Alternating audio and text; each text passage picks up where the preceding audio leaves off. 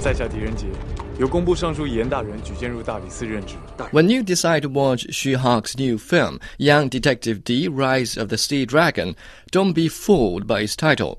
The word detective doesn't guarantee a detective story, but a crime action film packed with magnificent action scenes with the aid of upgraded filming gadgets and technique. 大人，神都如今竟然出现了两条龙，荒唐！如果真的有龙王，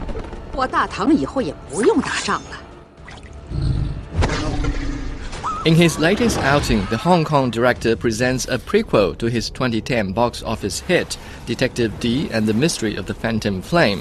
The story traces the footsteps of Tang Dynasty official Di Renjie as he starts his political career in the capital city of Luoyang.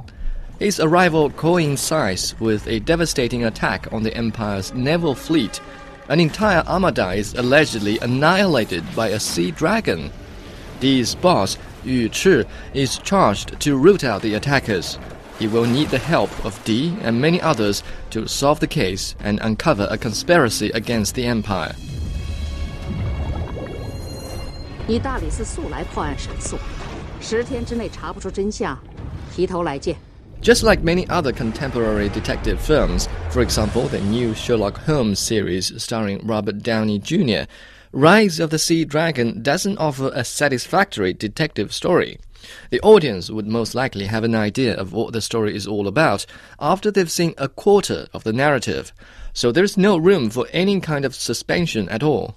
Perhaps the directors of today are less willing to risk challenging the viewer's intellect. I guess we'll just have to keep paying for mediocre stories unless enough of us decided to otherwise make a difference. Fortunately, Xu Hark is the kind of director that likes to try new things. Xu is previously known for his work involving the world of martial arts, or wuxia, but in recent years he's been seeking new ways to present his world. In 2011, he adopted IMAX filming techniques when making Flying Swords of Dragon Gate. This time, in Rise of the Sea Dragon, he pushes himself further by filming 3D underwater scenes. His efforts were not unrewarded, as many of the magnificent action scenes were reminiscent of Pirates of the Caribbean, only better.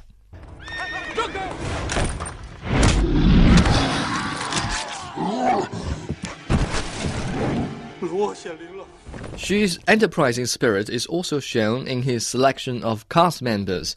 Apart from Lau Ka-ling, who plays the Tang Empress, all major characters are portrayed by younger generation actors and actresses. The new blood brings vitality to the cast, but also weakens the characterization. Throughout his career, Hark has created many distinctive characters, but during his experiment with Rise of the Sea Dragon, the director traded story and character development for greater visual spectacles, a stronger sense of modernity, and better box office returns.